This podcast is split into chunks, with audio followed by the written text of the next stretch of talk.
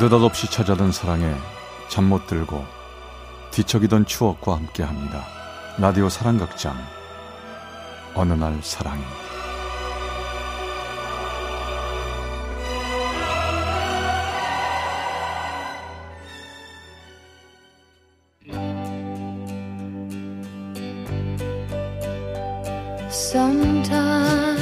사랑의 체험수기 어느 날 사랑이 제삼백팔십 화 오랜 기다림.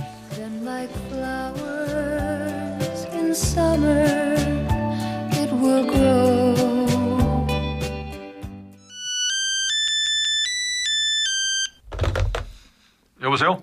여보세요? 형준 씨? 아, 왜 이렇게 전화를 안 받아? 아, 미안해. 무슨 일이야? 이러지 말고 만나자. 만나서 얘기해. 어? 아니, 만나지 말자. 나 이제 너 안 만날 거야. 그게 무슨 소리야? 우리 부모님 때문에 그래? 내가 말했잖아. 시간을 좀 달라고. 어제 너희 아버지 만났어. 부탁하시더라. 그런데 나 있잖아. 아무리 생각해도 내가 왜 그런 자리에 불려나가 그런 대접을 받아야 하는지 모르겠어. 미술을 전공하며 대학원에 다니고 있을 때였습니다. 유교적이고 권위주의적인 집안에서 자라온 저에게는 일 년 동안 사귀던 남자가 있었는데 부모님께서는 그 남자를 탐탁지 않아 하셨죠. 지나냐? 아빠, 형준 씨 만났다면서요. 어떻게 나한테 한마디 상의도 없이 그래요? 모질한 자식. 말하지 않겠다더니. 아빠, 내가 그 사람 사랑해요. 형준 씨보다 내가 더요. 그러니까 말리려면 저를 말리셔야지 왜 형준 씨한테 그래요? 도대체 만나서 무슨 말씀을 하신 거예요? 너 같은 녀석 트럭으로 와도 다 안 된다고 그랬다. 아니 도대체 도대체 왜 그러시는 거예요? 학교 때문에요? 그 사람 집안이 너무 평범해서요? 아니 우리 집은 뭐가 그렇게 대단한데요? 이러는 거 다 아버지 욕심인 거 아세요? 단지 그것 때문만은 아니다. 아버진 그 사람 눈빛이 싫어. 사람 보는 눈은 너보다 내가 나아. 아버지를 믿어. 아무리 그래도 소용없어요. 전 이 집을 나가면 나갔지 그 사람이랑 안 헤어져요. 뭐라고? 집을 나간다고? 이 녀석이 듣자 듣자 하니까. 아버지와는 말이 통하지 않았습니다. 납득할 수 없는 이유로 무조건 내 사랑을 부정하셨고 결국 그 사람의 자존심을 짓밟아 나를 떠나게 만드셨죠. 그때 나에게 남아있는 건 아버지에 대한 원망과 그 집을 떠나고 싶은 마음뿐이었어요. 그래, 유학을 가자. 아빠를 떠날 거야. 그러려면 돈, 그래, 돈을 벌어야 되는데...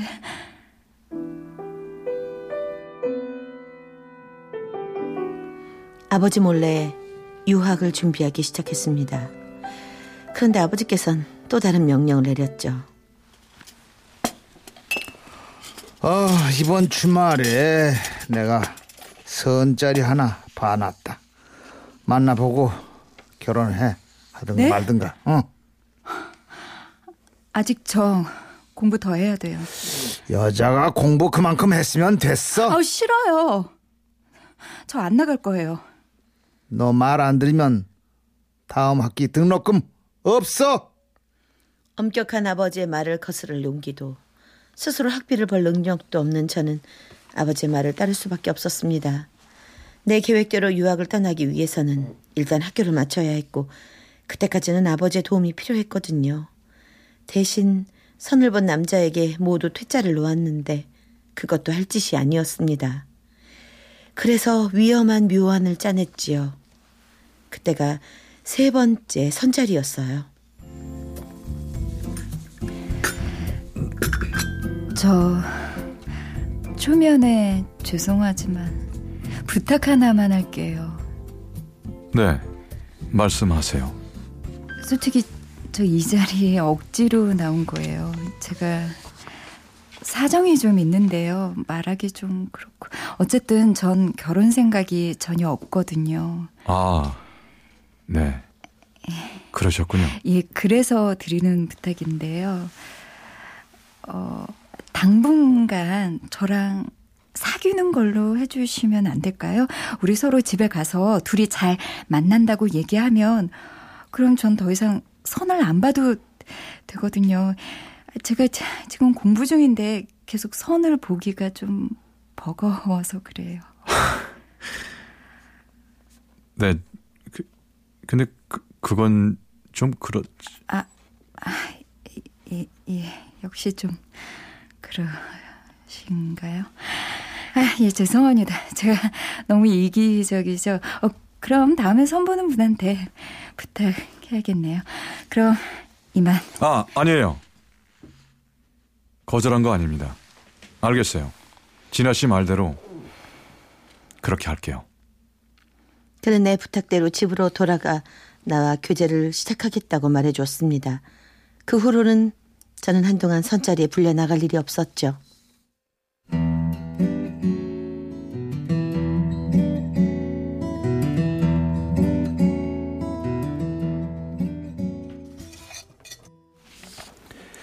진아, 너 교제한다는 애가 왜 만나는 것 같지가 않냐? 설마 말로만 만난다고 하는 건 아닐 테고. 정곡을 찌른 아버지의 말에 뜨끔했습니다.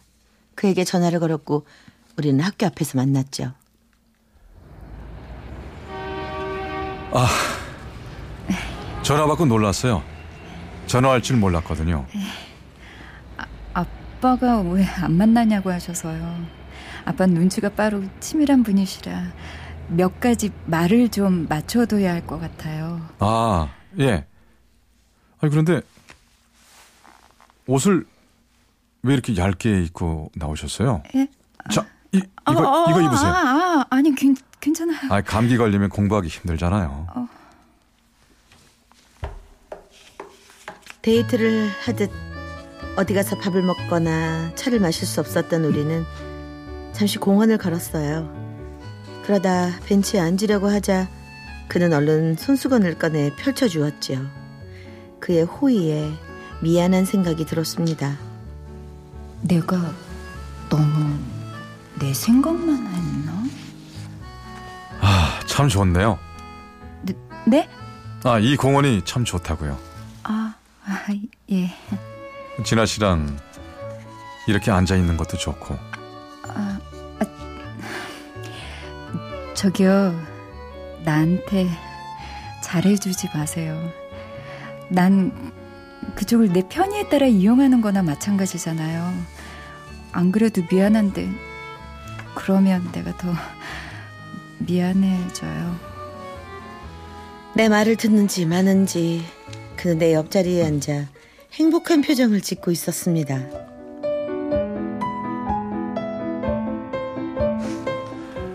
나는 뭐 나에게는 지금 이 순간순간들이 얼마나 소중한지 진아 씨는 모를 거예요. 오늘이 마지막이 될지 언제가 마지막이 될지 몰라서 마음이 아프긴 하지만 뭐 그래도 지금 이렇게 만나고 있는 거 저 행복해요. 잠깐만요. 그의 고백을 다 받기 전에 그의 말을 막아야 했습니다. 그래서 그때까지 마음에 담아두고 있는 형준 씨에 대한 얘기를 해주었죠. 저는요, 아버지를 떠나기 위해서 또 그렇게 쉽게 날 포기해버린 그 남자를 잊기 위해서 유학을 가려는 거예요. 그러니까 제 말은요. 그러니까 제, 제가 바라는 건 아버지 몰래 유학을 떠나게 되는 그날까지만 도와주시는 거, 그것뿐이라고요. 아, 예. 뭐 저도 뭘 더 바라는 건 아니에요. 그냥 진아 씨가 행복했으면 좋겠어요. 언제든 내가 필요하면 부르세요. 그리고 계획대로 유학 준비를 해나갔습니다. 하지만 꼼꼼한 아버지의 레이더망에 걸려버리고 말았죠. 뭐 유학을 간다고? 내 허락도 없이? 결혼은 그럼 언제 하려고? 아빠, 난 아직 결혼할 생각이 없어요. 그 남자도 그렇다고 그러디? 응? 아니, 결혼은 그냥 유학 갔다 와서 생각해보기로 했어요. 어, 전화 걸어보라. 안 해? 내가 전화할까? 응? 그날 저녁 그는 우리 집으로 호출되어 왔죠.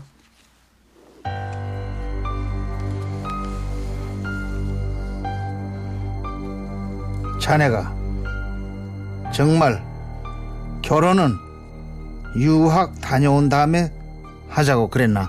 네, 그건 진아 씨가 바라는 대로 해줄 겁니다. 그러니까 자네는 진아가 나 몰래 유학 가려고 준비해온 것도 다 알고 있었다 이 말인가? 네? 아, 죄송합니다 아버님. 그럼 좋아, 결혼부터 하게. 아닙니다 아버님, 진아 씨가 아직 그럴 마음의 준비가 안 돼 있습니다. 지금 두 사람 지금 만나고 있는 거 아닌가? 얘가 유학 가서 몇 년을 있다 올지 모르는데 결혼할 여자를 그렇게 유학을 보내는 남자가 어딨나? 아버님, 지금은 아니지만 저 꼭 진아 씨랑 결혼하겠습니다. 저를 한번 믿어주십시오. 진아 씨 마음도요, 다른 남자에게 못 가게 제가 꼭 붙을 수 있습니다. 저 진아 씨 사랑합니다. 몇 년이 걸리든 기다렸다가 진아 씨 마음에 준비가 되면 그때 결혼할 겁니다. 아버지의 갑작스런 부름과 노골적인 싫은 소리에도 그는 꿋꿋이 나를 감싸주었습니다. 그날 저녁 그를 배웅하러 나왔을 땐 고마움인지 서러움인지 알 수 없는 눈물이 터졌죠. 미안해요. 나 때문에. 아, 아니에요. 저 좋아요. 그리고 그렇게 말씀하시면 아빠는 정말 결혼부터 시키려고 하실 거예요. 아버님은 저한테 맡기십시오. 제가 잘 말씀드릴게요. 우리 아버지 보셨지만 그렇게 호락호락한 분이 아니세요. 정말 고집불통이시라고요. 아, 그래도 덕분에 나 고백도 하고 청혼도 했는데. 네? 아, 계획대로 유학 가세요. 아버님은 저한테 맡기시고 저는 진아 씨가 부탁한 대로 계속 우리가 잘 만나고 있는 걸로 아버님 안심시켜드릴게요. 그 대신 아, 한 가지만 약속해 줄래요? 음, 무슨 약속이요? 아프지 말기, 밥 잘 챙겨 먹기. 그러더니 그는 살포시 저를 안았습니다. 아주 고요한 움직임이었지만 내 얼굴이 닿아있는 그의 심장은 빠르게 뛰고 있었습니다.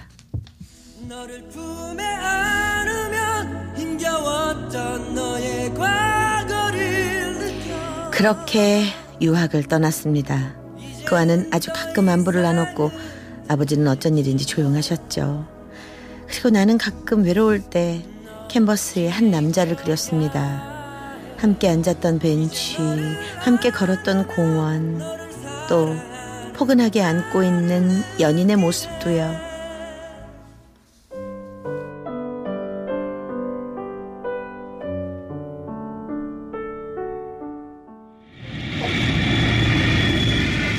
아, 진아 씨. 어, 이 여기는 어떻게? 마중 나왔어요. 삼 년 만에 귀국하는 여자친구 마중도 안 나가면 아버지가 의심하지 않겠어요? 아, 그냥 나왔다고 하면 되는데 뭐.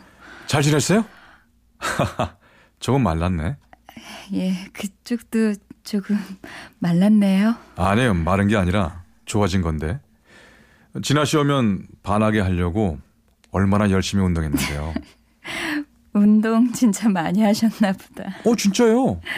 진아 씨 보러 달려가고 싶을 때마다 달렸습니다. 정말 오래 달렸는데 이제 나 좀 봐줄래요? 아직 안 되나요? 말로 대답하진 않았지만 내 마음은 설렘으로 대답하고 있었습니다. 나중에 알고 보니 그 사람은 내가 없는 삼 년 동안 종종 아버지를 만나 자기가 얼마나 나를 사랑하는지 말씀드리고 잘 만나고 있다는 연기를 했었더라고요. 그리고 더 놀라운 건 그가 형준 씨를 알고 있다는 거였습니다.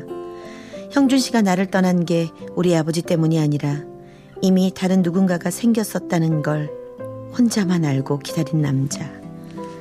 행여 내가 그 사실을 알고 상처 입을까봐 유학을 가도록 그냥 뒀었다는 겁니다.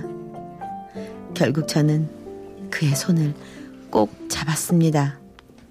어떻게 그럴 수 있었어요? 사랑하니까요.